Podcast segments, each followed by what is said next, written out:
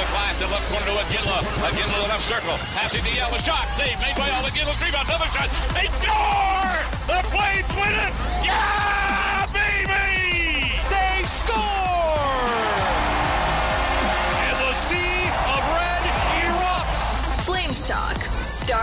now on Sportsnet 960 The Fan. Here's Pat Steinberg and Logan Gordon. All right, happy Thursday, and we are underway this hour of Flames Talk. Steinberg, Logan Gordon on Apple, Spotify, Google, Amazon, or wherever you get your podcasts. Coming at you from our Doug Lacey's Basement Systems downtown studio. It is Thursday, July 13th. July 13th, the day that will be written in infamy if you're a fan of the Calgary Flames. That's how we're kicking off the hour. Hello, Logo. Hi, Patrick. So, July 12th and July 13th of 2022 were days that we knew were going to be significant for the Calgary Flames. We knew on July 12th when Johnny Gaudreau made his decision, and we knew on July 13th when Johnny Gaudreau decided to sign in Columbus that these were going to be days that we look back on and say, yeah, I, I remember when Johnny Gaudreau didn't sign, blah, blah, blah, blah, blah.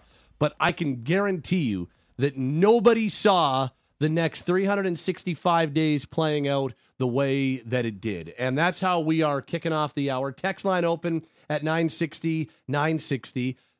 One of the, well, for me, having covered this team now on a full time basis for more than a decade, never seen anything like what we've seen the last calendar year from July to July. From Johnny Gaudreau's decision to Matthew Tkachuk's decision and the trade that would follow to the Nazem Kadri signing, the absolute nightmare of a season that we just endured. A GM leaves, a head coach is fired. We've got two new replacements in those spots in Conroy and Huska. And then you add on these players wanting out, and the most recent being a Tyler Toffoli trade. This has been a whacked last year for the Calgary Flames. Ups and downs and roller coasters. And I don't think anybody had any. I know I certainly didn't have a clue, logo, that when Johnny Gaudreau made his decision, it would kick off what was maybe the most unprecedented year in team history. I, I don't even know if you do say maybe, probably the most unprecedented year in team history. Oh, for sure. And that's just based on the results and what's happened with the team itself. I mean, the, the actual physical player turnover, Pat, just in numbers that we've seen over the last 365 days with this Yeah. team. And we'll still see. I mean, you can add on to it a bit, potentially what we have in the next month or so, or two months, whatever, if you want to, you know, take it further than that. And you're going to look at that 21 22 team with Tkachuk and Gaudreau having their best years as Flames, and you're going to say, look how quickly the roster fell off and changed. I don't want to say fell off, that's the wrong word, but, you know, how quickly it dismantled itself Yeah. and there's going to be like five or six guys maybe left when the dust finally settles into into this season. I, I can't I can't even recall a team, you know, going into rebuild mode that's seen that that kind of change in that kind of you know time period. So it all started with like am I wrong in saying that it all started and kicked off with Johnny leaving? Like if it I don't know if any of this happens if Johnny decides Yes, to stay. If, if Johnny if Johnny doesn't change his mind in the span of 10 or 15 minutes and if he doesn't go from yes I'll take your 8-year deal to no I'm not going to be signing here. If if it stays at we've got a deal None of this happens. Like we're talking. I mean, maybe the Tkachuk trade still happens. Maybe Tkachuk is elsewhere. I still think Matthew was looking to go elsewhere, regardless. Sure, but you know Johnny's that that had to influence his oh, decision Oh, for sure, for another. sure. His line mate and the guy that he had the most success with personally in his time as a member of the Calgary Flames just walked in. So you're right. Maybe that idea was already in his head that Calgary wasn't going to be the spot for him long term. But I guarantee that decision from Johnny Gaudreau certainly helped push it in one direction. They couldn't not have. And then what is what does this season look like if if Johnny's still here and playing on a new contract and maybe Matthew is playing out and says, you know what, I'll, I'll, I'll play it by ear and see how this year goes. See if we can follow up on on what we did last year. See if we can get revenge on the Oilers. Kadri probably doesn't sign here. No. You know, you, Brad Treliving may or may not still be here. Daryl Sutter may or may not still be here. You just, it's it's crazy to think how things could have been different if Johnny decided to stick around. And I look back, how how do we look back on that day when Johnny decided to leave? Because I'll play you this. It's a good long clip, and I know you played a little bit of this on on Sportsnet today, but just listen to this about two and a half minutes on that. I think it was a Tuesday night, July twelfth. This is Brad Treliving minutes after, no word of a lie, minutes after Johnny told him they were going in a different direction. This was Brad Treliving on a news conference with all of us. Uh, thank you, everybody, for joining us here on short notice this evening. Uh, the purpose of the availability here is um, we wanted to speak tonight. Um, we, which I am sure um, is already public knowledge, we were informed earlier this evening after um, a lengthy, uh, a lengthy discussion um, and negotiation um, that John Johnny Gaudreau was going to hit free agency and he'll be testing the market and uh, entering the free agency market uh, tomorrow. Um, it's a disappointing day, uh, to say the very least. Um, I uh, I sat in front of you, those that are local here at the end of our season, uh, and I think my line and my comment was we would move heaven and earth. Um, I can assure our fans um, that we have done everything possible to bring John and keep John in in, in Calgary. I want to wish John, his family, his wife Meredith. Um, John's going to be a dad in the upcoming months. I want to wish him and his family all the very, very best. Um, he he gave us eight great years here, eight wonderful years, and a lot of memories. Um, and I can tell you, it's a, it's difficult right now. It's difficult. Um, and the hard part of this business is we do have to move on. You know, we do have to move on. We we do that with nothing but great memories of John, his time here. I had a uh, a good long discussion with John.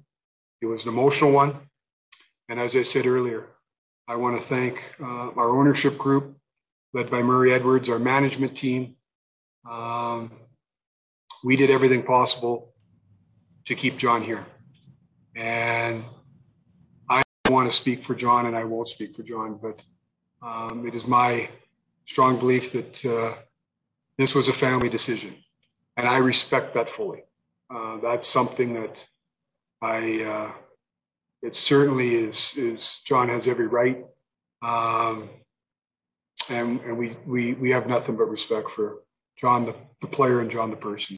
So that was a year ago. That was uh that looked like a broken man.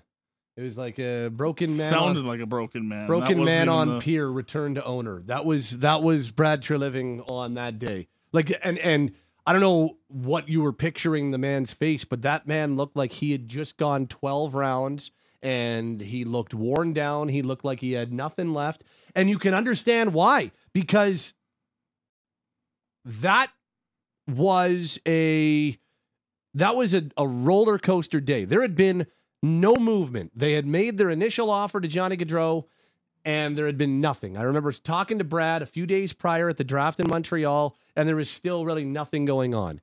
And then that July 12th, the day before free agency opened on July 20, July 13th, rather, 2022, they went from having no conversations and, as deadlines typically do, all of a sudden wheels were turning and things move fast. And they went from being pretty far apart to all of a sudden they grinded and they grinded and they grinded. I remember talking all day that day about how they were grinding away on a deal and how it was getting closer and there was a sense of optimism that it was going to get done. And I don't know if it was about six o'clock. I don't know if it was about five thirty. Whenever I I got the word that I think there's a deal done here, and literally like 15 minutes later, after I had gotten word from a couple of people that I think I think there's a I, I think they got a deal done.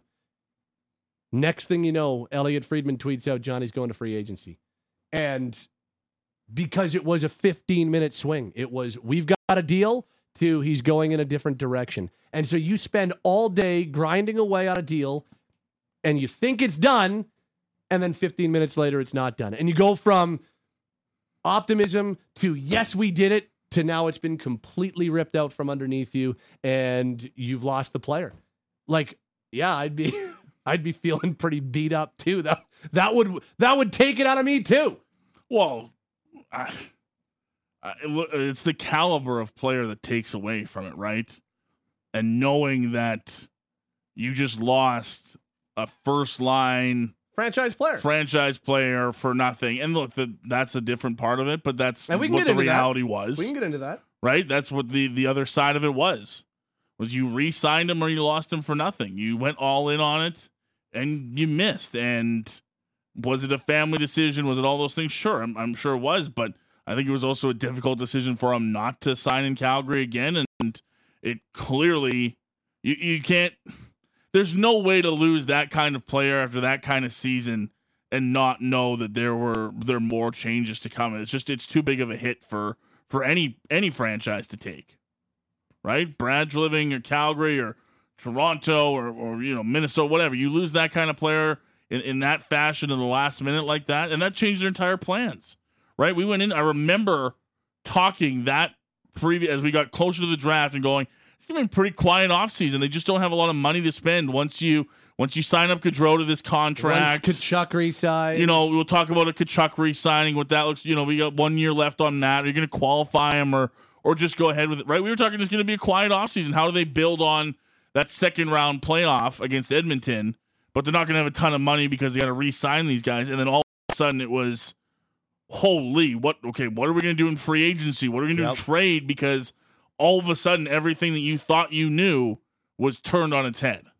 And then the decision that Johnny made to sign in Columbus was just like I it, it's still I remember exactly where I was when news came down. I was uh I, I had been we did part of the show from the Saddledome on free agency day, and for whatever reason, I think it was I think it was really close to Stampede or something. For whatever reason, I was taking the train back here. And I do not remember why I was taking the train, but I was taking the train. Maybe because we couldn't get into the Saddledome to do the show from the the the Hot Stove Lounge because of Stampede. But I took the train back and we did some more show from here. And I remember getting word that Johnny was signing in Columbus. And then you found out what the dollar figure was, and you knew that the Flames had put $84 million on the table over eight years to Johnny, and he decided for seven, like he left like $12 million on the table. And, and, I remember on Twitter people starting to do the math, like how far Columbus is away compared to this, and wanting to be closer to home and all that type of stuff. And I want to I want to preface that look, as as Brad said, Johnny is entitled to to go about his business however he wants. And and I, I honestly do believe that he was the the reason why he had the change of heart is because I think that he was like when he really thought about it, being closer to home and being in the Eastern time zone and being a you know a 90 minute flight away from friends and family and all that type of stuff was really important to him, as Brad mentioned in that clip with a kid coming and all that type of stuff. But it was still stunning when you found out because we thought it was going to be New Jersey or Oh, the Islanders, Philly, Philadelphia. somebody. It had to be one of those teams, right? Because if you were going to leave a team that just went to the second round of the playoffs and, and had the kind of success, 84 mil on the table. yeah, you were going to do so going to a team that had, yeah, that had Jack Hughes on it, right? Or you were going to be part of the next wave in Philly. That didn't happen, and they've gone a different direction. But you're right. The Islander, you know, here we'll put you on a line with Matt Barzal, and you know you can run things in Long Island, right? Not only are you closer to home, but you're closer to winning. Columbus got worse. Columbus statistically did worse with Gaudreau and Gudbranson on their team after that summer than they had the year before. Yeah. Now it worked out well. You got Adam Fantilli, but even now, it still doesn't look like the brightest of of futures right now in Columbus. It's still stunning to see that. Well, they did this. the The Blue Jackets did like a behind the scenes thing about a week later of, I remember it well. Yeah, and it was like Jarmo Kekalainen was like surprised. He's like, "Hold on, you I was surprised he wants to sign here. He wants to sign here." Johnny want like it was like they were stunned. Like, hold on a second, Johnny's calling. Oh, It was Well, a yeah. weird look that video. I was very strange. because it, it- yes, it was exciting. It's the biggest fran- uh, free agent signing, obviously. But you're right. It came off with Jarmo Kekalainen and the rest of their group being like, "Us? Yeah. Really? Yeah. Really? You want to go to the dance with with us? No, that's got to be a prank, right? Where's the Where's the fake Elliotte Friedman Twitter Yeah, it kind account of uh, it that? kind of it kind of um just exacerbated the reputation that Columbus has. Yeah, yeah. You want to sign here? Really? No. Oh, well, apparently you do. Sure, we'll sign. Get him a pen now. We'll do it today. I remember they did the same thing when Werenski signed their long term too. I remember when they were like, "Let's really underline that Werenski's staying. He has decided to not leave." Now we've started to have similar uh, similar problems in this market. I fully understand that, but yes, I I'm with you. That was a strange look. Do you do you believe that Johnny's main reason for leaving was family related? Because I do. I, I, I do believe it was to be closer to home, starting a family with his wife. I, I really do believe being back in that part of the world, that part of the country was was the main reason he made the decision. And I honestly do I think Johnny played it well? Nope. I think that he he probably could have come to that realization a whole lot quicker and and probably didn't need to have that hey we've got a deal done and then 15 minutes later change of heart. I, I can understand why everybody would be really frustrated by that. But uh but i i johnny never did. Like the the whole idea that this was a calculated move and johnny did this just to screw the flames over and get revenge not true. You can be pissed at him for the way he went about it but it was not calculated. I can tell you that much. That guy was a mess until he finally made his decision to sign in columbus I and I think and I think the agent overplayed the hand a little bit I think so because I they think did that not get New Jersey. them- no, yeah, they did not get the offers they thought they they, thought there was going to be a much bigger market Yeah. than what there was, Yeah. and I think some of those teams. Do I think some of those teams that we talked about offered him something? Sure. Do I think it was anywhere close to what they thought the offer would be? No, I don't think that Yeah, that played into it at all. And so I look, this this is going to be sounding very crass, but I mean, I, I do think it was for family because let's be honest, it wasn't for winning. That's uh, that's as simple as I can put it, and he can say it, and and Kekalainen can say it, and they can go. They didn't win, and they're not close to winning. yeah. So it had to be for some other reason, and I, I do believe it was for family reasons. I I absolutely think that that, that played a massive part. And I don't have any reason to to doubt that from Johnny Gaudreau. But if you take that away from it, you've taken less money and you've taken less team success. What other reason is there for going to Columbus? And Yeah. I'm not trying to to bash them as this bottom feeder of a team. They're not good, Pat. Yeah. They've got there's a reason they have the prospect pipeline that they do right now. It's because they've been a terrible franchise for the last 10, 15 years. And Save a couple of years here and there. Col- yeah, you okay? You brought in Duchene and Panarin for a couple of coffee. Great, congratulations. You beat Tampa. Yeah, that's that's all you've done. So for me, what you are you putting them on as a premier destination in the NHL? This team that was going to go over the top once Johnny showed up there? No. So it, it- to me, it had to come down to family because the other aspects, the money we talked about was more in Calgary. Yep. The winning was more in Calgary and in New Jersey and probably in a couple other places. So uh, take away the options. What was left? It was family. Yep. So yeah, I think that you can be a year later. You can still be critical of the way Johnny handled it because I think it would have been better for all parties if Johnny would have told them two weeks earlier, two days earlier, month earlier, whatever. That yeah, it's probably not going to happen. And I don't.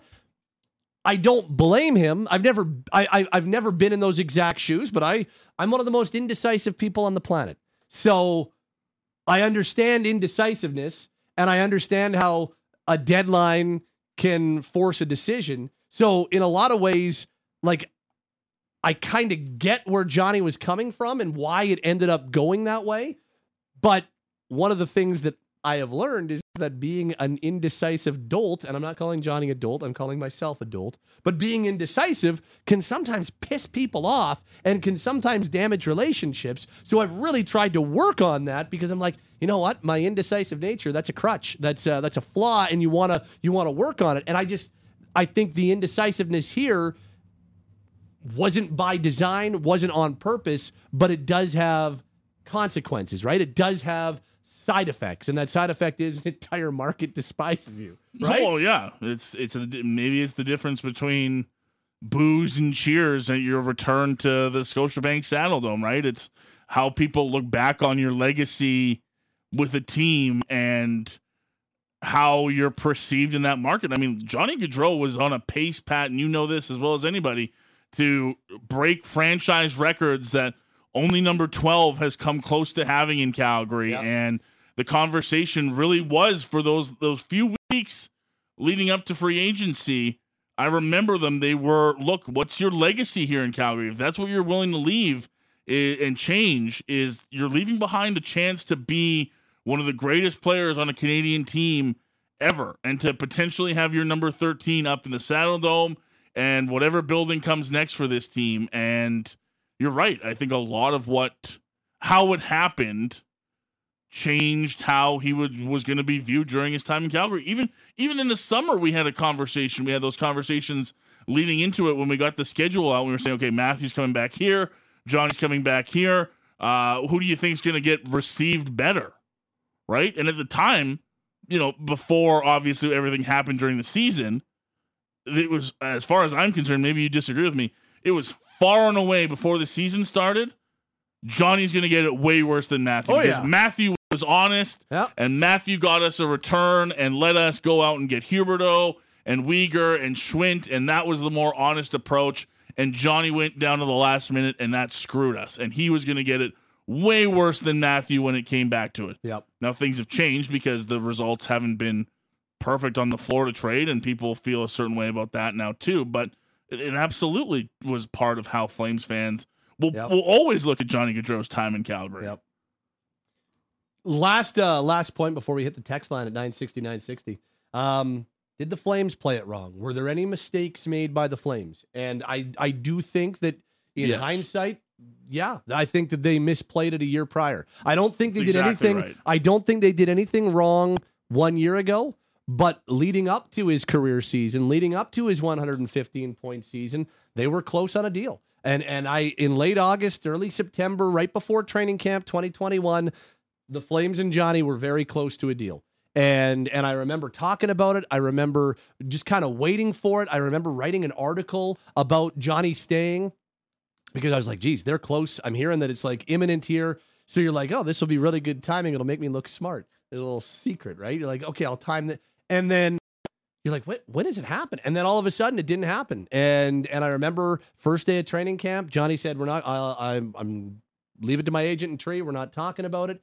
Um, they decided not to talk about it during the season after something didn't get done. And Johnny went out and put up 115 points, scored the biggest goal in a decade for the franchise, and uh, got him into the second round with that goal and all of that type of stuff. So, yeah, I, I they could have gotten him for significantly cheaper, and they could have kept him a year prior. And that that I don't know what happened. I don't know why it didn't get done. I don't know why. I think there was a hesitation with the core at that point coming off the bubble season. It could very well have I been. think that there was a, an obvious But if they were that close in September, why not ultimately get there? Is is I don't know. that's know. a tough one, right? But I do think ultimately it's a misstep. that- I thought it was a misstep then, and it's Oh, for clearly sure. a Well, misstep now. for sure, right? And to to put any stock into the bubble seasons and what happened in that, you know, was clearly, you know, one to to forget in a lot of ways. But you're right. That to me is the only mistake that that got made, and uh, clearly, I think feelings got hurt by that initial conversation with the Flames. I think that Johnny. or whatever happened. Yeah, I think I think feelings were hurt, and I think Johnny and, and his family and you know the people around him were hoping to be valued more by the organization because they'd always been highly valued, right? Going back to to flying him in for his one game, Yeah. Uh, coming out of college and being this superstar off the start, he'd always been valued, and then. You know, I think business can rear its ugly head, and sometimes you got to get into those situations where, uh, you know, maybe feelings can get hurt a little bit easier. But past that, I, I don't have blame anywhere else, Pat, because uh, you know uh, we go back to it and we still see it on the text line, and it still blows my mind that people think that trading Johnny Gaudreau at that trade deadline was ever an option because it wasn't. No, it, it It really wasn't. never was. And put yourself back in in those shoes as a Flames fan, and put yourself in Brad's spot. You never would. When does that ever happen?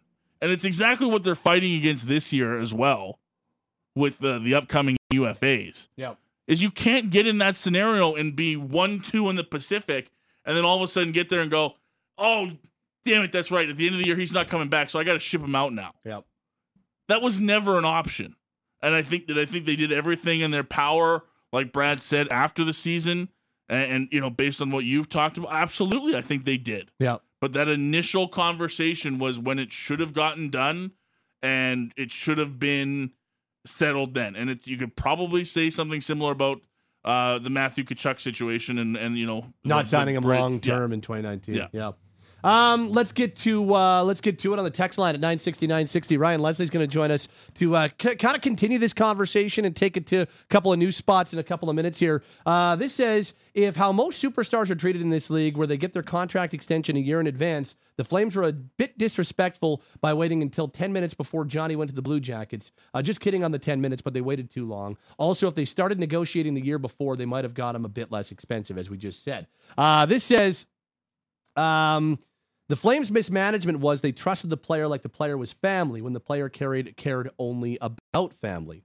Uh, this says from Magarsa, one year later, it still hurts to lose a guy like Johnny. He was a great player for this franchise, a game changer, and it definitely changed the dynamics of this team. Not only his decision to leave, but how our general manager handled it, handled it hurts as well. You lose a player for nothing.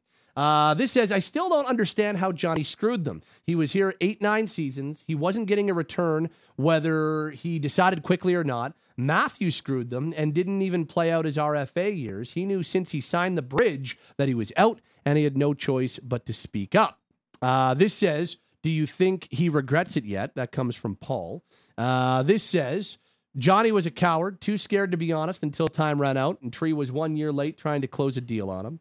Uh, this says, again, I have far more respect for Johnny than Matthew. He was torn up about the choice right to the end and ultimately chose his family, where Matthew chose himself. Johnny made the hard choice here. He manned up.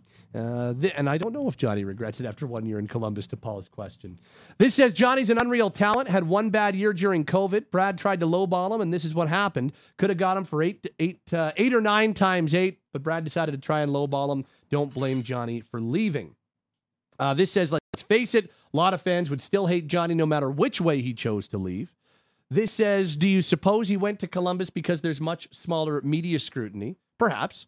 Um, this says Johnny, I left, I think left for the most part because his wife really liked the fit of the medical facility in Columbus, which is a reasonable reason as part of a compromise in a marriage. Absolutely.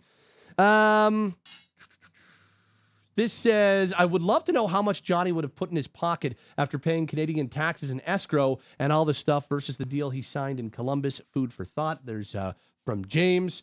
Uh, this says Tree should have been fired immediately when Johnny left. As soon as we got beat out of that playoffs, he should have made uh, Gaudreau bleep or get off the pot because Tree waited and waited. They lost all good UFAs and the draft. I'll never forgive or forget Tree for doing that. There's just a little bit on the text line at 960, 960. A year removed from Johnny's decision to bounce and sign with the Columbus Blue Jackets. Pat and Logan along with you this hour of Flames Talk from the Doug Lacey's Basement Systems downtown studio, your local experts for basement waterproofing, sump pumps, crawl spaces, foundation repair, and radon mitigation. They're all things basementy. Visit dlbasementsystemscalgary.com. Flames Talk is live on Calgary's hockey station, Sportsnet 960 The Fan. Fun start to the hour as we uh, look back a year ago on Johnny Gaudreau's decision to leave, sign in Columbus, and then all of what has happened since. Flames Talk this hour continues from the Doug Lacey's Basement Systems downtown studio. Let's welcome in our buddy Ryan Leslie. Uh, sports, that's Ryan Leslie with us on the Atlas Pizza and Sports Bar guest hotline. I remember chatting with him on the phone uh, the day that Johnny made his decision to join the Columbus Blue Jackets, and uh, Ryan joins me now. Hello, Ryan. How are we doing? Okay, Pat. Doing great. How Pat. about you? I'm good, man. I'm good. It's, uh, it's good. To, it's good to have you on board. I remember. I remember vividly. Again, like that's one of those. That's one of those days. We all have those days, right? Where like in your career covering this sport or doing whatever you do, you always have one of those days where you remember like so many little details because it was such a crazy day. And those two days, July 12th and 13th, when Johnny decided not to stay in Calgary and then decided to sign in Columbus, uh, like those those will be two of those days because it was that memorable a day. What? uh, how do you reflect on Johnny's decisions a year ago? Well, probably like uh, a lot of people. You look back at the player, you look back at uh, how he was in the community. I look back at uh, sort of how I knew him uh, personally uh, in this market, and uh, you know, uh, still keep in touch with him. Uh, great guy, great family. Happy to see uh, that he's uh, doing well on the family side of things as well now. Uh, I remember doing a uh, an Instagram live with him. Um, geez, I don't know about the timing of it, but I think it would be shortly thereafter um, after uh, the whole Columbus situation. And I was at a cottage in Ontario, and both he and um, Matthew took time out of their schedule to join me for those things. Those were big, big conversations, big, uh, you know, I guess organizational shifts. Um, and as far as Gaudreau is concerned, I know, uh, same with Matthew as well. Just you know, two uh, two players who absolutely loved their time in Calgary and uh, still keep in touch with a lot of people here. So uh, a, a heck of a run while it while it was here. Didn't have the playoff success that anybody would like, but those are electric players, and we know what they're capable of. And like, did you have so that day when when Johnny decides not to sign with them? Did you have any idea or any inkling that it would put the organization on the course that it's been on for the last year? Like, think about the last 365 days and all of the things that we have covered and talked about with this team, and it it all. I I, I want to venture a guess that next to none of it or very little of it would have happened had Johnny decided to sign with the Flames. Yeah, there's been a lot of shifts, and you know I remember hearing Elliotte talk about, um, you know, the Oilers uh, and their win over the Flames and how that might break up the Flames, and you know that you could point to that. You could point to some key decisions. You could point to um, a lot of change, a lot of outgoing change. Those were the big dominoes, though, weren't they? I mean, the Darryl one was big. The Treliving one was big. Um, but there's been a lot of seismic change uh, within the organization.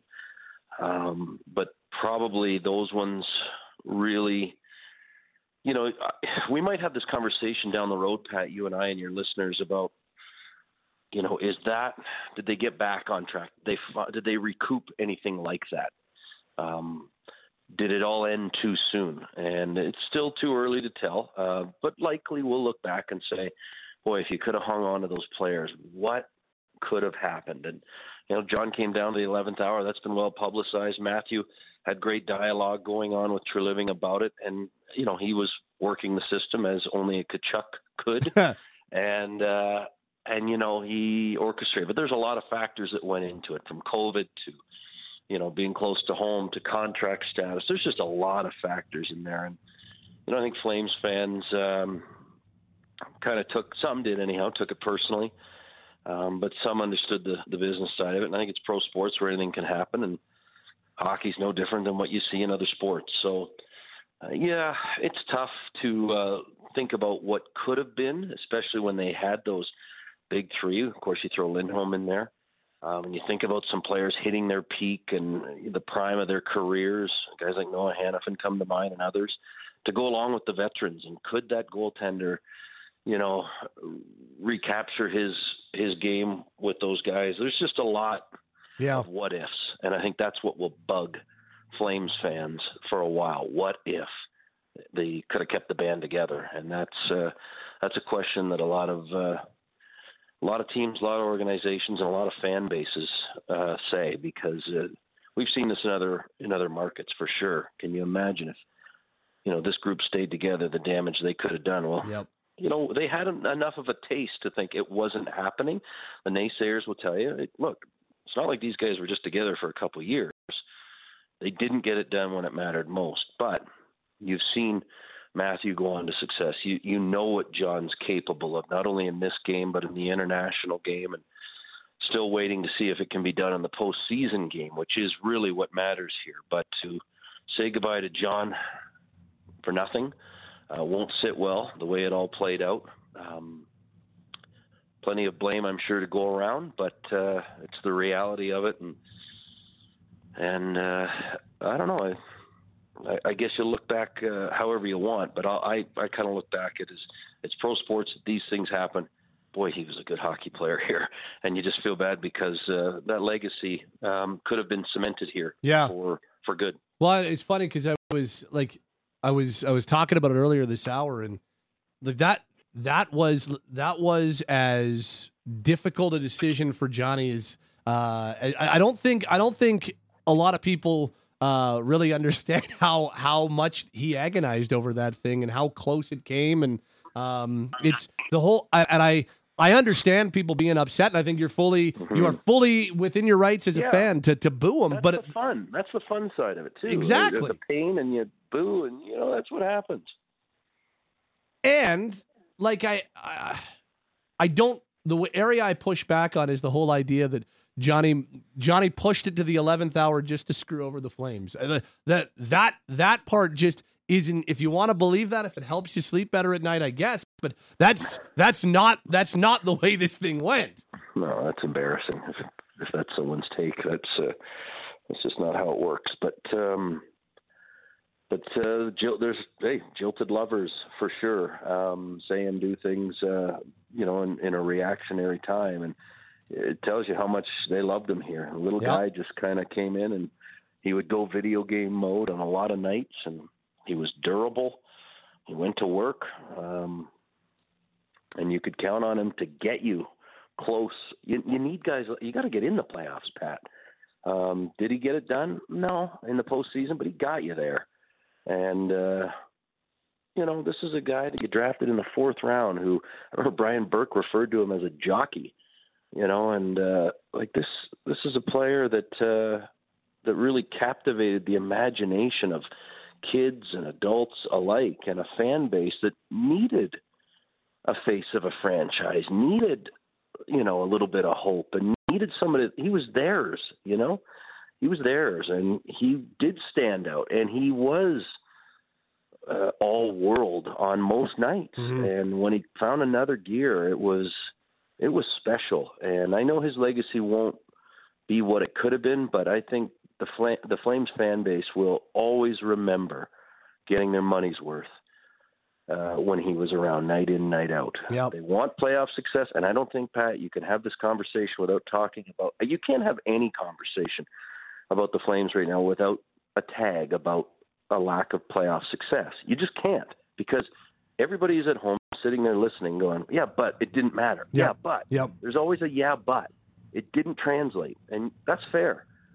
But you got to appreciate it for what it was. He's a special hockey player, and uh, and uh, I think Flames fans are lucky to have him. And uh, you know, the only reason why I think is you know you get caught holding the bag with nothing in return, and it kind of sours everybody. That's fair. Uh, and the asterisk to that is, but boy, what a player he was. Yeah. Uh, by the way, you talk about jilted lovers. Uh, it's almost it's almost Feelings Friday. I believe tomorrow's oh, Feelings good. Friday. So good. Yeah, I'll check in with you tomorrow and just check in on your feelings. I would really appreciate that if you did. Thank on you. On Friday. Um, the rest of the summer plays out last year. Remember, like after the Huberdeau Tkachuk trade, and I, I, remember the the buzz that night when we found out what the return was going to be, and the excitement in this market. And then Jonathan signs that that eight year deal, and uh, then Kadri signs. Like I know that this past season was an absolute nightmare. It led to a general manager walking away. It led to a coach being fired. It led to a complete new regime in this market. But remember how excited people were last summer? Oh. Like it was. It, I I can't. It's it's actually crazy to think how excited people were compared to how sour that season was. I was working the phones hard that night in the Tkachuk thing and uh, was talking to him. He was with family, was talking to people in the know about the situation, was was kind of digging around the Flames organization and you know talking to Treliving and it was I I know exactly where I was for that one in that uh, Red Day little shout out um, and just kind of working it as it was coming down and kind of talking to a couple of friends about it, there was just shock uh, across the NHL landscape about what was going on, and uh, and then the return, and it was something, wasn't it? Like, yeah, it was a nightmare season this year. There is no, I, I think that's a great way of putting it. It was an absolute nightmare with with real carnage, and. Yeah. Um, oh man, it was tough. That's another show. But uh yeah, that that that one was seismic. That shook everybody up. Um, you knew it was coming. You didn't know what it was going to look like, and then as a kid that a lot of us have been around, you know, the moment he stepped off the stage at the draft and getting to know him and how how much uh, they were into this community uh, his parents, his siblings, you know, the work he was doing behind the scenes in the community, the Alberta Children's Hospital, and other things. Man, a, a, a guy who had time for every kid, any special request. It was it was something. He was great with the media.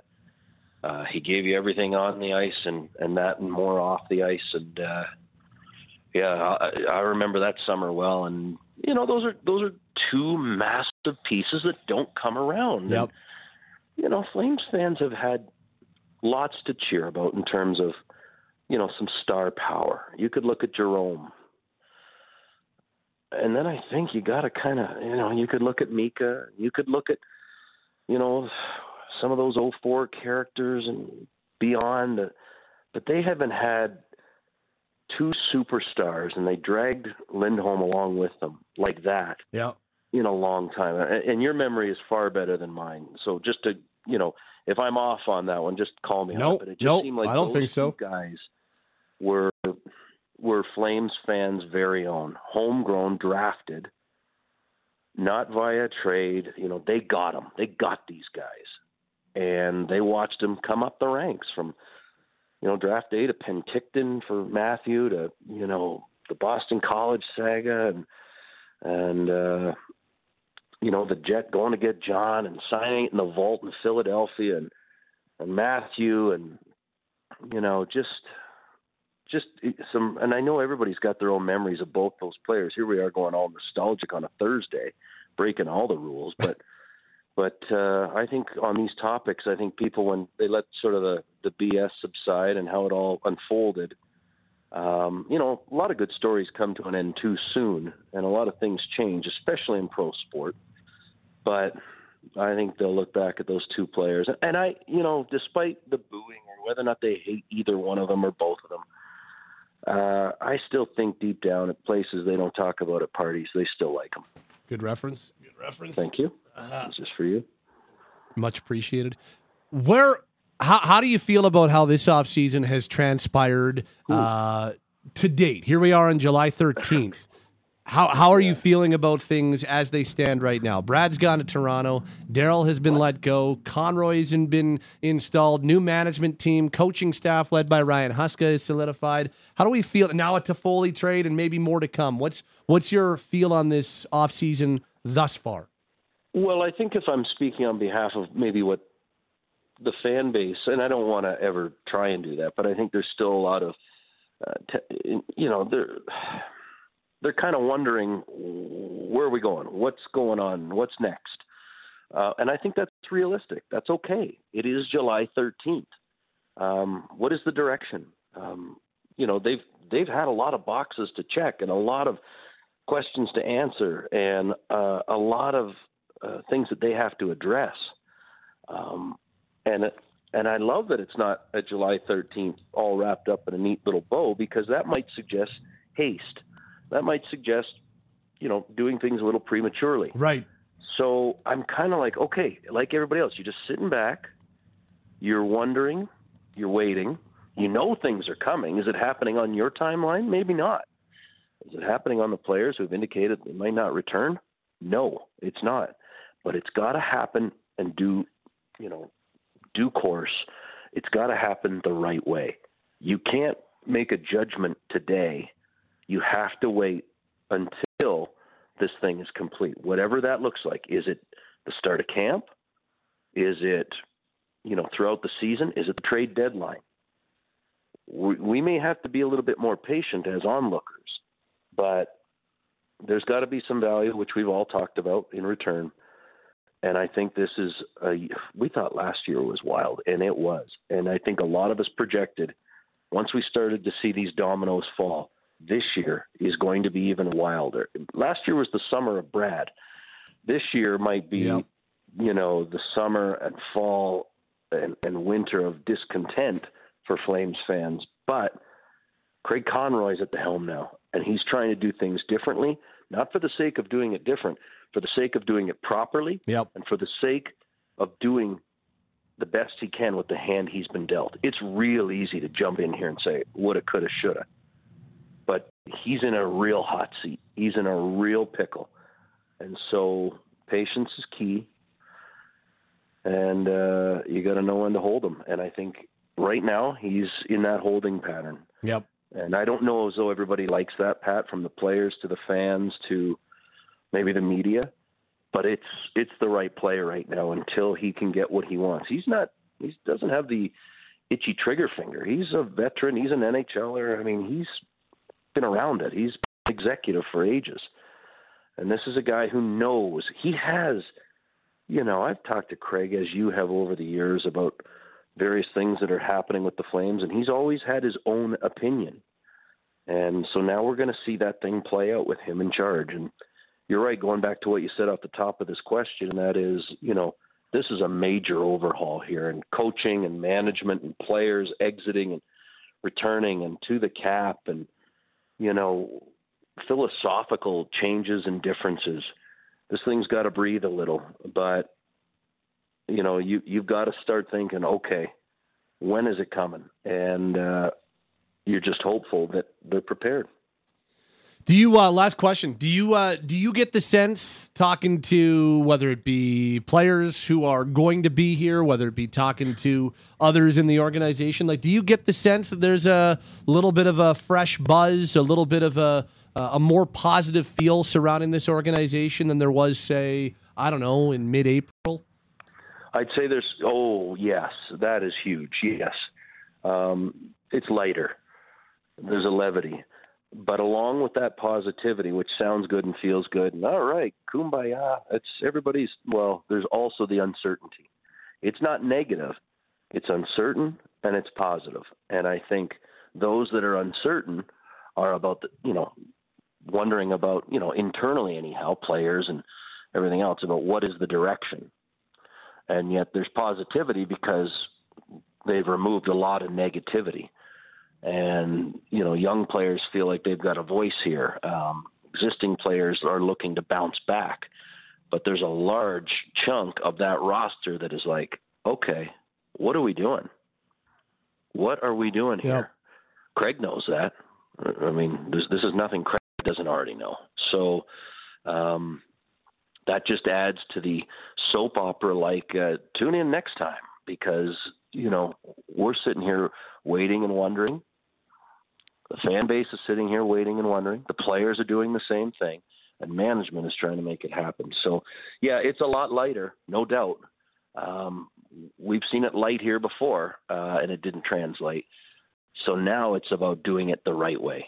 And, uh, you know, Craig's got his work cut out for him. The great thing is, as I've said on this station many times, is that they've got the pieces to, you know, kind of retool on the fly and uh, we'll see if that has to come to fruition. I think it will. Yep. I think they're going to have to retool on the fly, but I feel like they've got it. They're in a good position to do so. And uh, how we label it come the fall or or in season um, will be open to interpretation. But they got they've got the pieces to get it right. Now, can they? Yep. Good stuff. Good to talk to you. Uh, I, I still yeah. believe that we uh, we want you on that wall and we need you on that wall. I would rather you just said thank you and went on your way. thank you, Ryan. Talk to you soon. Uh, Ryan Leslie from Sportsnet joining us here on the Atlas Pizza and Sports Bar guest hotline to wrap up the hour. Uh, thanks to Logo, thanks to Rye, thanks to Shan, Taylor, and GVP behind the scenes as we wrap up this hour. And yes, on the Atlas Pizza and Sports Bar guest hotline, Ryan Leslie, 15 time Consumers Choice Award winner. They're at 6060 Memorial Drive Northeast for pickup or delivery. Call 403 248 3344.